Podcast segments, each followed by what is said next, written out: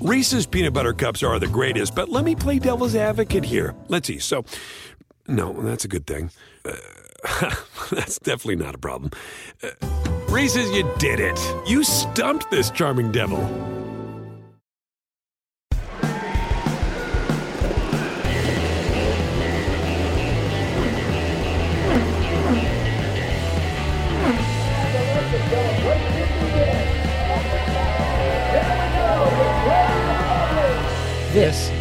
Track with Hinch and Rossi. Where's your sandwich from? Panera. It was lovely. I like that you you schedule your lunch for when we're recording this because you did the sandwich last week too. I, it's actually you're right. It's the exact same sandwich uh, from Panera. um, but no, this was supposed to arrive like half an hour ago, but the guy was late, and so I once again am having to eat while we record.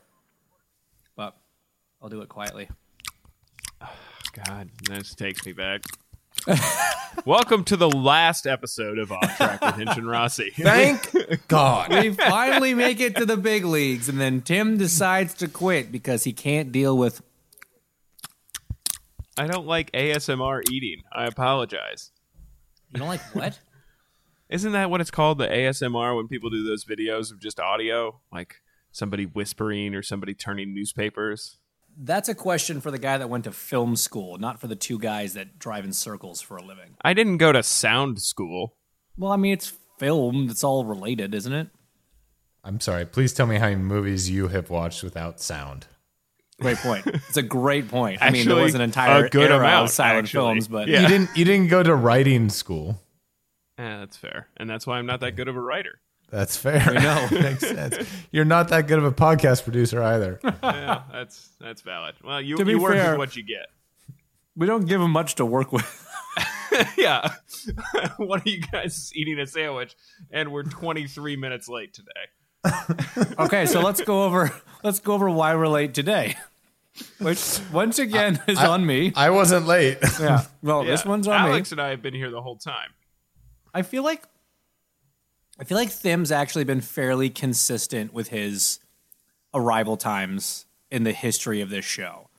I'd say if we had to put it down, you've been the best, you've been the most punctual, then Alex, and then a massive chasm down to me at the bottom of the chart. Well, I think to be fair on that, I also have the least going on outside of this. Hmm. So, I- of course, I'm going to be on time. yeah, your literal your literal day revolves around when you have to remake another batch of sparkling water from tap water. Yes, that's true. And then it's complicated because it's got to go through the Brita first because I'm not going to have dirty sparkling water, right? And That's then you fair. got to put it in there. yeah. How is the water in LA? It's uh, I've, I've heard it's hard, but I don't know what that means. Yeah. I mean, Um, water's mostly soft. ex- it means it's excited to see you.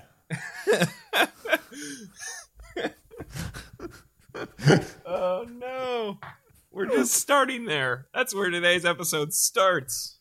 Guys, the reason why today's episode is going to be an absolute storm is because I am still seething with rage after um, what happened not only on Sunday, but just, you know, starting with my golf cart tires being placed on the top of my motorhome to the failed attempts at retaliation. That To- made me so happy to see those golf cart tires up there.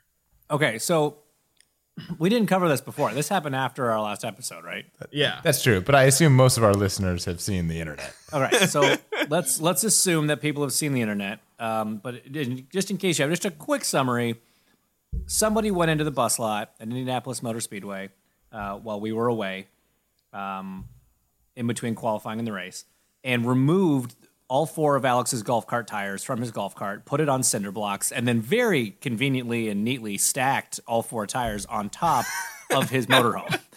No mean feat. Um, but what I what I really would like like a very challenging thing to do because like my bus has one of those ladders that goes like halfway down and then the other half you actually have to like attach and it's sitting in the storage bays, right? So like the person that did it either had to get a ladder or jumped and is very very acrobatic. Hey, Veach is a. Veach is a mountain climber. Did we ever add him to the suspect list? Also, did- are, are you sure that your bus driver's not involved? I'm positive because the bays were locked and I had the keys. But okay. All right. It's a valid question. So, Um, to, oh, hold on. Let's let's let's run everybody through the series of events that happened next. How okay? How did yeah, you uh, by find the way, I want to point out. I I asked found- you guys repeatedly, "Hey, who was it? What's the plan?" And you guys both just went radio silent on me. I was just dying for information over out, out here. Well, it's because quite frankly, we just didn't want to talk to you. That's yeah, I get that. so how how did you first find out about it? So I got I got sent a picture of the picture that was on the internet of my golf cart on cinder blocks um, in front of my bus, and then the four tires stacked on the f- top front of the bus, and it came from a Scott Dixon spotter, and um, there was no like wording; it was just that picture, and it was like cool. So I got it as soon as I was going into uh, the gym that day. And I immediately was like, it's James. Because the reason I immediately jumped. I would like to know why you immediately came to me as suspect number one. Very aggressively, by the way, came to me. Because, because I never was your teammate at Andretti Autosport, True. but I know for a fact that at your time at Andretti Autosport, you were involved in a lot of prank wars. with- Allegedly. with some of the staff there. yeah. And it, it made a lot of sense that your first year back at Andretti Autosport, you know me the most these days. You're going to try and do something clever and funny because you're the little prank, funny Canadian, haha, second favorite dancer in America, like all this stuff. And it's like, yeah, that makes sense. You see where my deductive reasoning went? I, I do. I can see how you landed there. Um, Okay. it, it would have been nice for at least a small line of questioning before the blade neck. I'm standing in the gym minding my own business, and Alex just walks walks in right behind me, gets really close into my ear, and just goes, "You're dead." But isn't that isn't that how he greets you every time you're at the gym? Yeah, to be fair, it's usually just a little less, a little less v- vicious, a little less venom in it. So I knew there was something wrong. Yeah, it's the exact uh, same words. It's just it's But, like, hey, it went to the point. dead." It went. It got as far like I was trying to prove my innocence, which he did not believe. It took a full hour for me to convince him, to the point where I was I was having to show him to my text message. He was like he was like an angry girlfriend. He was like, "Show me your phone." So I had to show him my text message conversations with said uh, prank uh, prank mastery employees from Andretti Autosport referenced earlier, to, so that he knew that we had had no correspondence on this topic and uh, and I was finally I was cleared in the You uh, were in the acquitted, eyes. I was acquitted in the eyes of uh, in the court of Alex. But then So- it then it turned into finding out who it was. So then it, it progressed pretty pretty quickly and, and I started to kind of get more information as, as people found out about it. Um, and I'm not gonna explain the the way that I found out with complete certainty. Wait, what? Why not? I wanna I wanna. Uh, Well hear no, this. because well, you know what? Screw it. I don't like him that much anyway. So I was in the engineering office with Colton Herta. and um and um Connor, Con- and I was in there, and, and, and Colton was aware, and I knew Colton was involved in, in some capacity. And um, Colton and I were kind of talking about how we were going to get Connor back. So Colton was kind of playing both sides. Like he was obviously involved with mine, but then he also thought it'd be funny to help me get retaliation on Connor. So we were kind of trying to scheme and and and, and talk about you know potential um, ideas and plans and everything. And at this time, Connor called Colton, and Colton answered and put it on speakerphone right next to me. It was like, "Hey, dude, what's up?" Connor not knowing that a he was on speakerphone and b Colton was sitting right next to me, and um, Colton was like, or Connor was like, "Oh, dude, how'd he find out? Like, he knows it was us." And Colton was like, "Yeah, man." He came into the engineering office and, and he looked right at me and said he knew it was us, and I didn't know what to say. And, and Connor was like, "Well, did you tell him?" And Colton was like, "Nah." But I'm not a very good actor, so like he may he may have he may have seen through it. And Connor was like, "Man, I I I really hope he doesn't try something stupid and all this stuff. I'm I'm taking my I'm leaving the track now. I'm taking my bus keys and locking my bus. And Colton was like, Yeah, that's pretty smart. Like, I'm pretty scared something's coming. Okay. Hold so on. that was the phone conversation. So, so hold on. Can I jump in here? So this to- was the easiest. Yeah, this was the easiest investigation ever.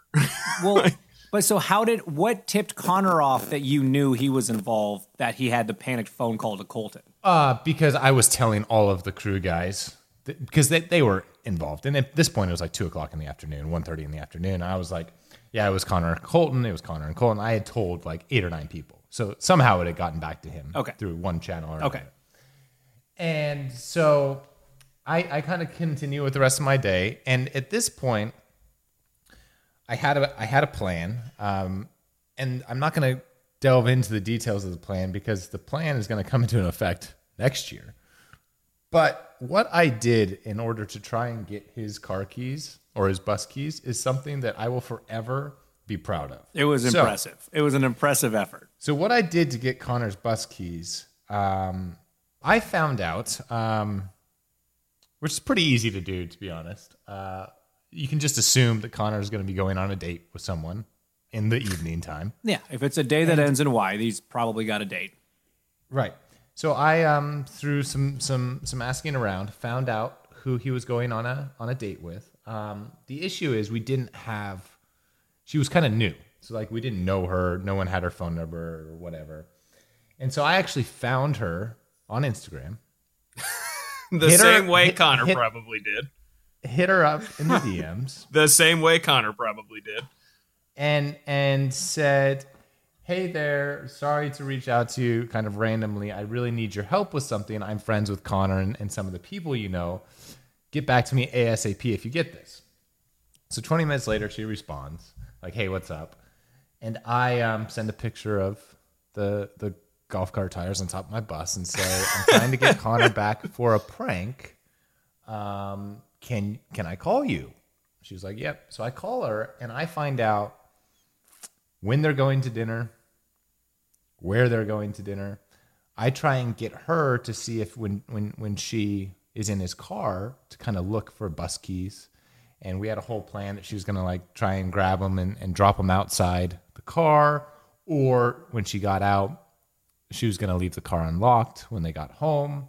So like she was completely on board, and um, it wasn't it wasn't really going well. She couldn't find the keys initially at all. So I found out Connor uh, was going to a restaurant. I drove downtown to that restaurant, got the valet in on this situation, and got him to unlock Connor's car while See- Connor was at dinner. Now, now I know that like you probably told the valet the situation, like you went through. This is a prank. I'm Alex Rossi. All this, but in my and, head, and I we're it regulars so at badly, the restaurant. He he would have known what He was knew up. who we are. Yeah. But Yes. what I want so badly in my head is actually like, hey, I give you twenty bucks to let me in that car. Yeah, no problem. like I know that's not what happened, but in my heart, that's what I want to have happened. Definitely not what had happened. Um, the guy, the guy was part of the friend group and everything, so he, so he, he, he was excited to be involved. Um, and car keys were nowhere to be found. I was crawling through his Tahoe for ten minutes searching for the bus keys. Could not find them. So then I decided to drive to his house, and I tried to break into his house. Well, where where I was vastly kind of mis- mistaken in this whole situation is that Connor doesn't like shower, you know, after he's been at the track all day and then goes on a date. So the car keys were just in his pocket the whole time. The bus keys were just sitting in his pocket. He never took them out. He never put them anywhere. He just they were just there. So there was no way I was ever going to to achieve um, what I was trying to do. So then the next day is um, is uh, the media day, and Colton comes up to me and he's like, "I know where Connor's bus keys are. They're in his right front pocket." And I was like, Cool. "Okay, cool. Like, Not what do you want helpful. me? Yeah. How how would you like me to get those?" And he was like, "I don't know, man. Like, just make a mold of them."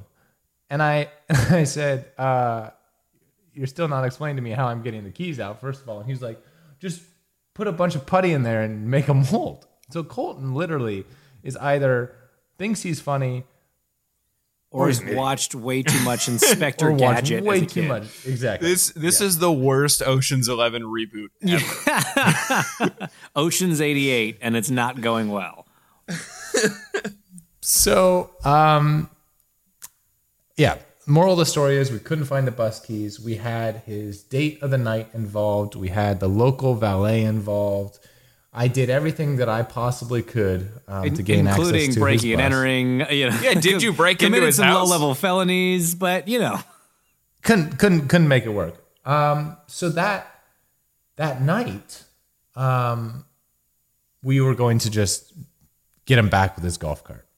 Well, through the whole media day, he was claiming his innocence. He was saying that he had nothing to do with it, that he was upset that he was being falsely accused, It was very unconvincing. Uh, but very in a very unconvincing way. But that night, his golf cart was nowhere to be found. So not only was he claiming he was innocent, but then he also felt the need that he needed to hide his his belongings. And when I say it was nowhere to be found, I mean I had Doug Boles looking for the golf cart, the president of Indianapolis Motor Speedway, and and his stepdad. but his stepdad. I Unrelated. had- I had mechanics. I had, there was a search party. There There was, a an APB out for Connor's golf cart, and it could not be located on the No, nowhere to be found. So then I was like, okay, we're not going to do it tonight. But his golf cart's going to be in pit lane on carb day. And while he's in the car, there's nothing that he's going to be able to do. Well, sure enough, Connor was so concerned that his golf cart never surfaced and he rode to pit lane with either his teammate or his team owner. He stopped commuting all all at once because he was so concerned about what was going to happen. He went to such great lengths to inconvenience himself to stop you from minorly inconveniencing him. Like know you, were gonna mess with his best golf cart, so of he was just like, no golf cart. It's almost the That's- best prank of all, right? Is just actually have nothing planned, but convince him you have this grand plan so that he goes out of his way to inconveniencing himself. That's actually, I mean, it kind of worked even without it working. it, it kind of worked. And then the only thing that we could do at that point was we found some air horns that I got someone to wire under his Tahoe and it plugged into his trailer brake socket. Um, and it didn't work. So it never made any sounds. And then he discovered it and was very angry when he discovered it um, because he was still claiming his innocence despite the fact that he was the most guilty man in the paddock for the past 48 hours. Um, so that was the uh, the pranks of the month, I guess. Um, it was very anticlimactic at the end of the day. I I was getting to the point where I had farm animals, I had livestock involved. There was This a lot is- of things that were going to happen to Connor that didn't get to happen. However, 2021 is 278 days away from the 105th running of the Indy 500. So Yeah, this is like a to wait that really exciting race that ends under yellow. This is just No, no, the race, the uh, race has been red flagged, and in 270 something days, will be green with five to go, and it'll be very, very entertaining to see the so, finish wait. of But I this mean, one. is that how that has to go? Like you have to wait until the next 500. You can't just like get him in St. Louis. well, well, he doesn't have a bus anywhere else. yeah, okay, that's fair. But I feel like we could do something else to him. Yeah, I mean, we could burn his house down, but like it's attached to other houses, so that's risky. So I literally, I literally uh, threatened that. I was so mad at him because he also on media day took my golf cart key and hit it, and I literally walked by him and I was like, I am literally going to blow up your house. I, was, I was so pissed. Wait, I thought it was. I thought Hunter-Reay hid your key. Well, Hunter-Reay hid still my key. up. Col- Still gonna blow up Connor's admitted, house. You've admitted to a couple felonies on this this podcast. I mean, whatever at this point. Okay, Oh, so man. that was all the madness and, and hilarity that was the build up to the weekend. How about the race itself? We're now at the running of the 104th Indianapolis 500, the first one ever run outside the month of May, the first one ever run without spectators in the stands. It was a very different vibe, very di- different atmosphere. how I mean, how did you feel in the build up to the? So let's say from from Sunday morning till when we got in the cars, what was it like for you? I'm sorry, I was not listening to anything you just said. I was talking to Tim, so it's fine. I'm really sorry, guys. Tim, from the uh, minute I'm- that you so got wait, up so till the minute I'm we the got in the cars, So here's the weird thing about about my Sunday. I woke up at 3 a.m. on the dot. I woke up when the cannons would have gone off, like with a jolt, as if they had gone off from 2,000 miles away. And uh, oh no, and that was actually also Alex and I. We paid a guy to go outside your house and release a giant firework right at three o'clock in the morning. Uh, I live in LA. That's it, somebody's been doing that all summer. Yeah, no, still us. Um, I don't know. It was weird. It was. Uh, I had some neighbors. I have. I have a courtyard with like a Well, that's communal that, that's really cool, Tim. Uh, that's nice. So, what, what were you saying, James? What, what, what did you ask me? I was saying that we were running the first Indianapolis 500 outside Yep. the month of May, the first one without fans. Yeah, yeah, yeah. Yep. From the minute you woke up to the minute we got in the cars to start the race, how was it? What did you? like, How how did you feel? What did you think? Honestly, man, like aside from driver introductions, which sucked, the biggest thing that I couldn't like get my head around was how how long we were waiting around. You know, usually that morning goes by really quick and like before you know it, you're walking to the green room and you know, stuff's getting stuff's getting real really fast. For us, it was kind of like, you know, the race didn't start till 2-ish. Which Right. was an, that was another difference, right? It was like I think it was the latest starting one ever. So for me, that was the hardest thing to kind of deal with. Was just kind of the All the that time. nervous that nervous anticipation was just like tripled. Um, but yeah, I mean, really, it you're so you're so focused on, you know, making the right decision with like your final changes to the car, trying to like rethink of all the laps you've done there that week and and what was good, what was bad, and and trying to predict the future based on the clouds that you see and and the temperature rising and changing, right? So you're just all consumed with that, and so the the stress and the pressure was identical to what it always is. I guess the the big thing was it just wasn't as cool. You know, the stress and pressure existed without that cool factor, Right. Um, which is kind of annoying.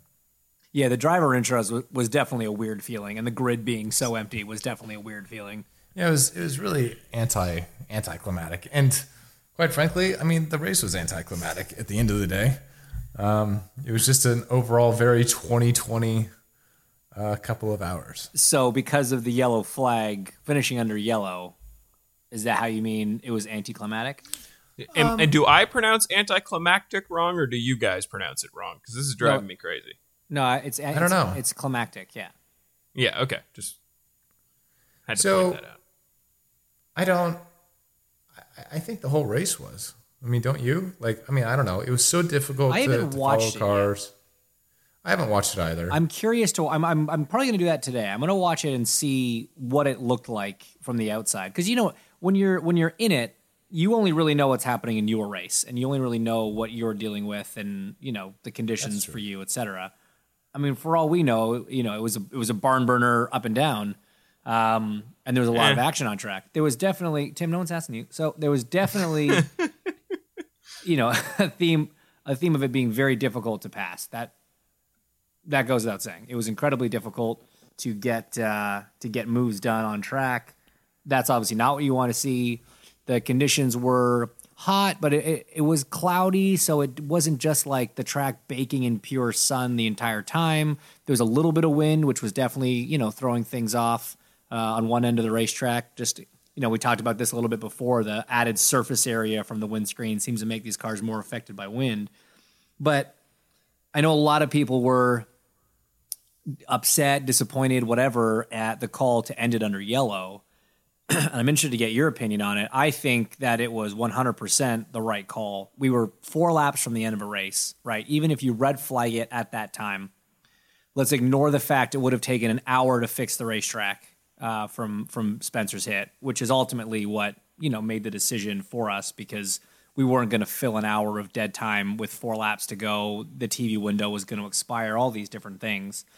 And when you get restarted, you get going, just to start going again, you're losing a lap. Then you need one proper pace lap. We quite literally would have been getting a green and white flag, I think, at the same time, best case scenario, which would have led to a one lap shootout, which I guess in theory sounds cool, but man, I don't know if that actually would have been a good idea. I, you're you're you're absolutely right. I think it was um, it was the right decision. I was not referencing my opinion of the race whatsoever on um, the finish. It was more.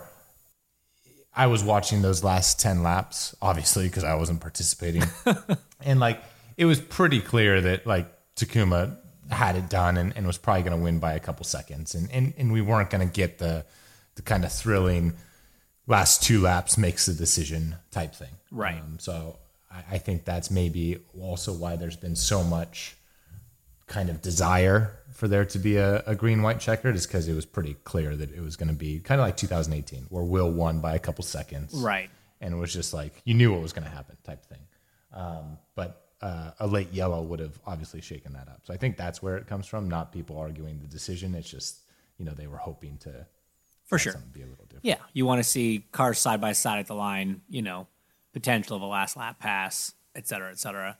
I mean, from what I hear, you and uh, you and Dixie were put on a good show up at the front for uh, a good chunk of the uh, the second half there. Uh, yeah, man, it was uh, it was good. It was a good race. I don't really want to talk about my day, to be honest. It was it So was let's pretty- dive into Alex's day.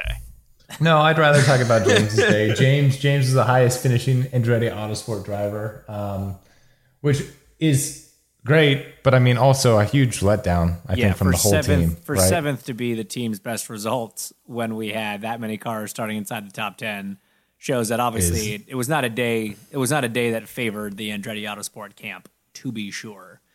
Um, and actually, we all like a bunch of it. We were like, I think we were seventh, eighth, ninth, tenth, and like thirteenth or something. It was uh, we were all kind of clustered there for for different reasons. You know, I had problems in pit lane. Ryan had problems in pit lane. Um, you know, Marco obviously started up front, and then he had some issues that dropped him back. And um, yeah, man, it's it's tough. It's definitely frustrating to leave leave that event after such a strong month for the team and and not have a better result overall just you know across all cars but you know for the for the team. I mean zach was was leading the race with uh you know 15 to go kind of thing on an alternate strategy. And i was i remember driving around and looking up at the tower. And obviously like i said you know what's happening in your race. You don't know what's happening in other people's races necessarily. And i thought holy crap is he on some crazy strategy that's going to win him the race? You know is are we going to pull it off as a team? And then obviously he had to pit uh, short on fuel. But yeah, I mean it's it's crazy. We I mean we talked about this a couple weeks ago, right? That we sort of thought it was only appropriate for a previous winner to win this edition because of that. And when it was kind of coming down to you, Scott, and Takuma, we we we had that. That was that was there wasn't a lot of first timers that were kind of up there uh, legitimately in the running near the end of that race. And uh, and I, it's, I'd like to talk to Takuma about it and kind of see, you know, get some of the some of the contrast and comparison between you know 2017 for him and and 2020. Be interesting to see his take on it. Um, a hundred percent. And I, I mean, of of all of all the people to win, like we, we, we said, we wanted a, a previous winner to win it. Um, but Not me. Not me. Every episode. I could actually like I could hear Weller chewing something that I'm 99% sure isn't something he should be chewing just based on the noise it's making, but I refuse to get up from the podcast. This takes Yeah, precedent. Teddy's Teddy's just licking my hand this entire time. so uh, we, we we said that we wanted a previous winner to win. As you said, that's what happened. Uh, it was going to be. It was that was pretty clear. That was the way it was going to go. Um, kind of in the last half of the race with with Takuma and Scott fighting it out. Um, but I have to say, like, I thought the drive of the day was Santino, and like it, it pains me a little bit to say that, but I mean, 19th to fourth in the conditions that existed. Um, you know, and being one of the the smaller teams, right? You know, last year you could have made the argument that, you know, he snuck through that huge crash, and that's what got him most of the spots. There wasn't any huge crashes this year. You know, there was a couple cars that dropped out here and there, um, myself included. Uh, but I mean, he legitimately drove from 19th to fourth, and I think that was that was huge. Like that was a hell of a hell no of a doubt, result. no doubt. I mean, he was he was top rookie last year, right? And um, put you know put on a great show. He uh, he drove smart. He stayed out of trouble. I mean, that's that's the thing. You know, I, I feel like there were there were not a lot of you know big accidents. Uh, thankfully, you know, we had a couple cars go out for various reasons, but there seemed to be a lot of issues kind of up and down pit lane. There were a lot of guys that had some sort of problem, and it shook things up. You know, Ryan was up there running for the lead at the first stint, and then had a problem in the pits, and um, and kind of dropped him back. And there was just a couple guys, you know, back and forth that had some issues, uh, but they just had a super clean day. And he drove a good race. He was very aggressive on restarts, which is what you have to do when when passing's at, at such a premium, you know, under green flag conditions. Uh, and yeah, the, the team was was you know mistake free, and and that's what it takes over 500 miles over a race that long. It's so easy to just get one little thing wrong, and that can be the difference between you know being up in in the top five or position to fight for a win, and you know be uh, be licking your wounds down in the in the 20s. So uh, big credit to him, and, and big credit to everybody at Dale Coyne Racing and Vasser Sullivan and, and the whole team over there. All right. Well, I mean, so James, James, you you did have a pretty solid finish, Alex. We know you were running up at the top until the penalty took you back, and then there were some amazing passes. But like, I don't know. Obviously, not not where either of you wanted to end the day or the month or anything like that. But now you know you're moving on, and we have St. Louis next weekend, and and so what's what's the process like now switching into that mode? Is it similar at all to switching into a doubleheader at Detroit, or with the pageantry being cut down, is it a little easier? Well, I mean, I've just got to I've got to switch into some more comfortable shoes because I'm going to be walking Oh, up and down right. pit lane Sorry. for NBC Sports Network for the doubleheader at Gateway, which is cool. My so my season's done now uh, officially, um, and it was a fun run. It was nice to be back with Andretti Autosport and everybody at Genesis and Petro Canada Lubricants that made it all happen. Uh, but yeah, so I, I switched gears back to uh, back to my my my side gig, and uh, Alex can take away on how you prepare for a doubleheader following the Indianapolis 500. I mean, I'm, uh, I don't even know what to do anymore, guys. To be honest, um, I'm just gonna show up and you know drive in a circle and hope it works out better than it has all year. Um, there's really not not a lot else to say. It's a well, it's a it's a it's a weird format, right? So walk us through the format for the weekend. So it's a it's a very frustrating format. Um, obviously, you know there's there's a whole lot of considerations that have to be taken into play for us to have any races at this point. So um, I get that. I, I think it's it's it's a little strange. So it's a doubleheader, uh, short oval weekend, very similar to Iowa. Uh, but the big difference is we we don't have a, a whole lot of practice time. Um, we only have the one hour session instead of two one hour sessions in Iowa, and then the races are, are in the afternoon. So it's gonna be um, it's gonna be something else from that standpoint, just because you know usually Gateway is always a night race. Um, you know the pack gets quite a bit tighter as the race goes on and, and the track cools off and such. Um, so it'll be very it'll be very interesting to see how it goes this year. Qualifying is is the same as Iowa. Lap one sets your your starting place for race one. Lap two for race two. Um, Which I love. So- I do love that format. Actually, I think it worked really well in Iowa. I, I think I think for a doubleheader, I think that's that's absolutely perfect. I, I have no qualms about that whatsoever. Um, the big thing is just it's going to be new for us uh, to race during the day. There, it's always been a, an evening Yeah. race for us. Um, so It's- So so what's I mean, weather's predicted to be on the warmer side. really hot on Saturday and quite cool on Sunday. So It's a little bit of everything. a little bit of everything. Where would you rate At Gateway least, at least terms- there's no at least there's no practice you know, Sunday. So rate rate Gateway uh, from a physicality standpoint. You know, short ovals are usually sort of physical in these cars. You know, physical in these cars because of the G forces. Right. But is it Sure. as bad as Iowa? Is it?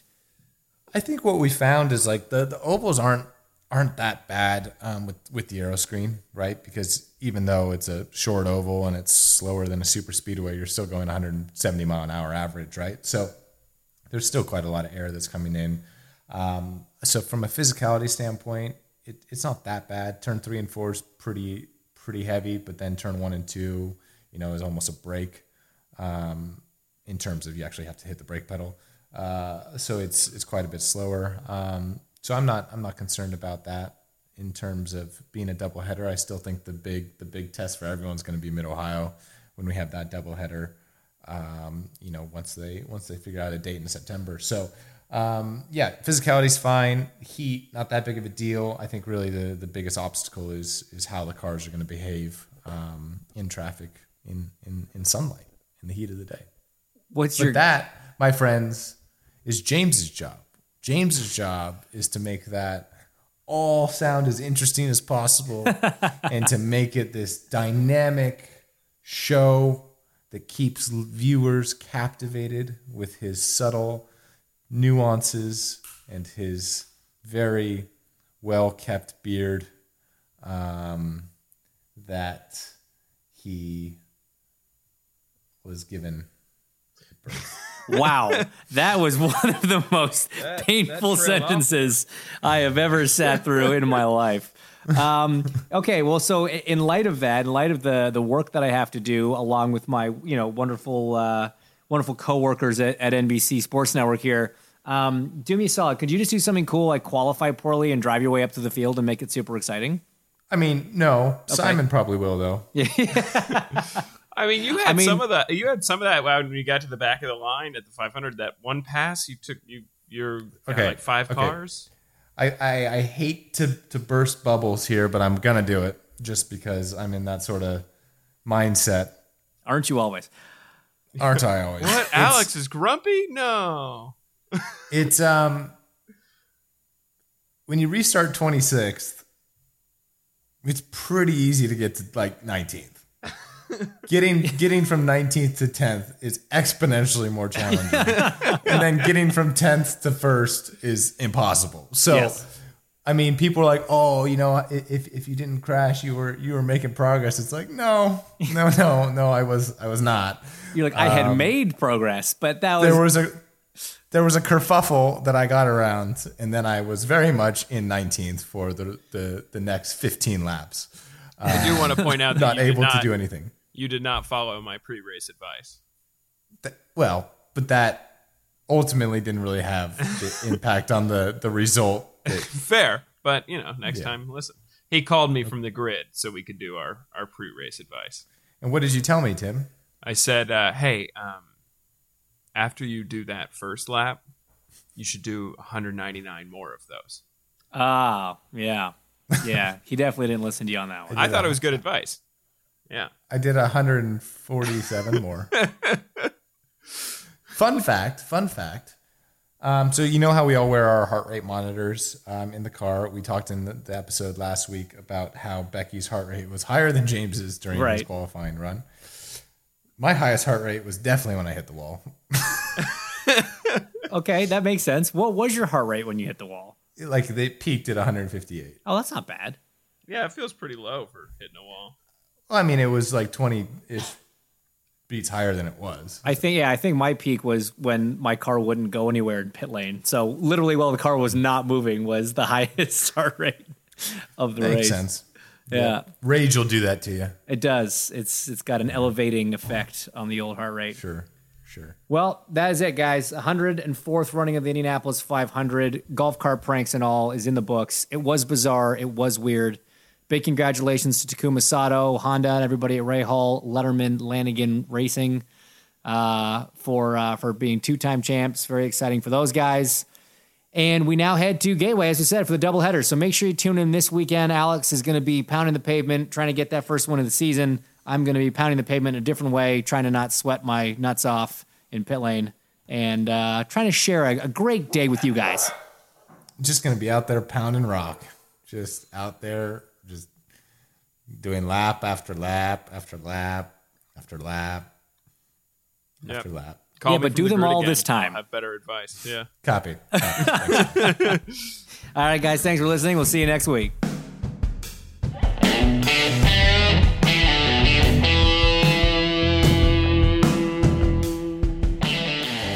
Thanks so much for listening to Off Track with Hinch and Rossi. Keep in contact with us on Twitter and Instagram. Our handle is at AskOffTrack. Or you can follow us individually. We're at Hinchtown and at Alexander Rossi. If you want to follow Thim, though we have no idea why you would, he's at the Tim Durham.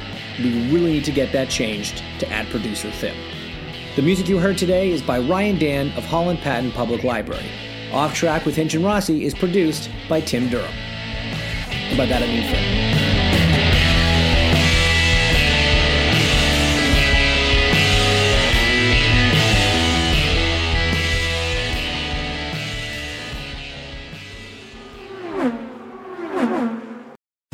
Reese's peanut butter cups are the greatest, but let me play devil's advocate here. Let's see. So, no, that's a good thing.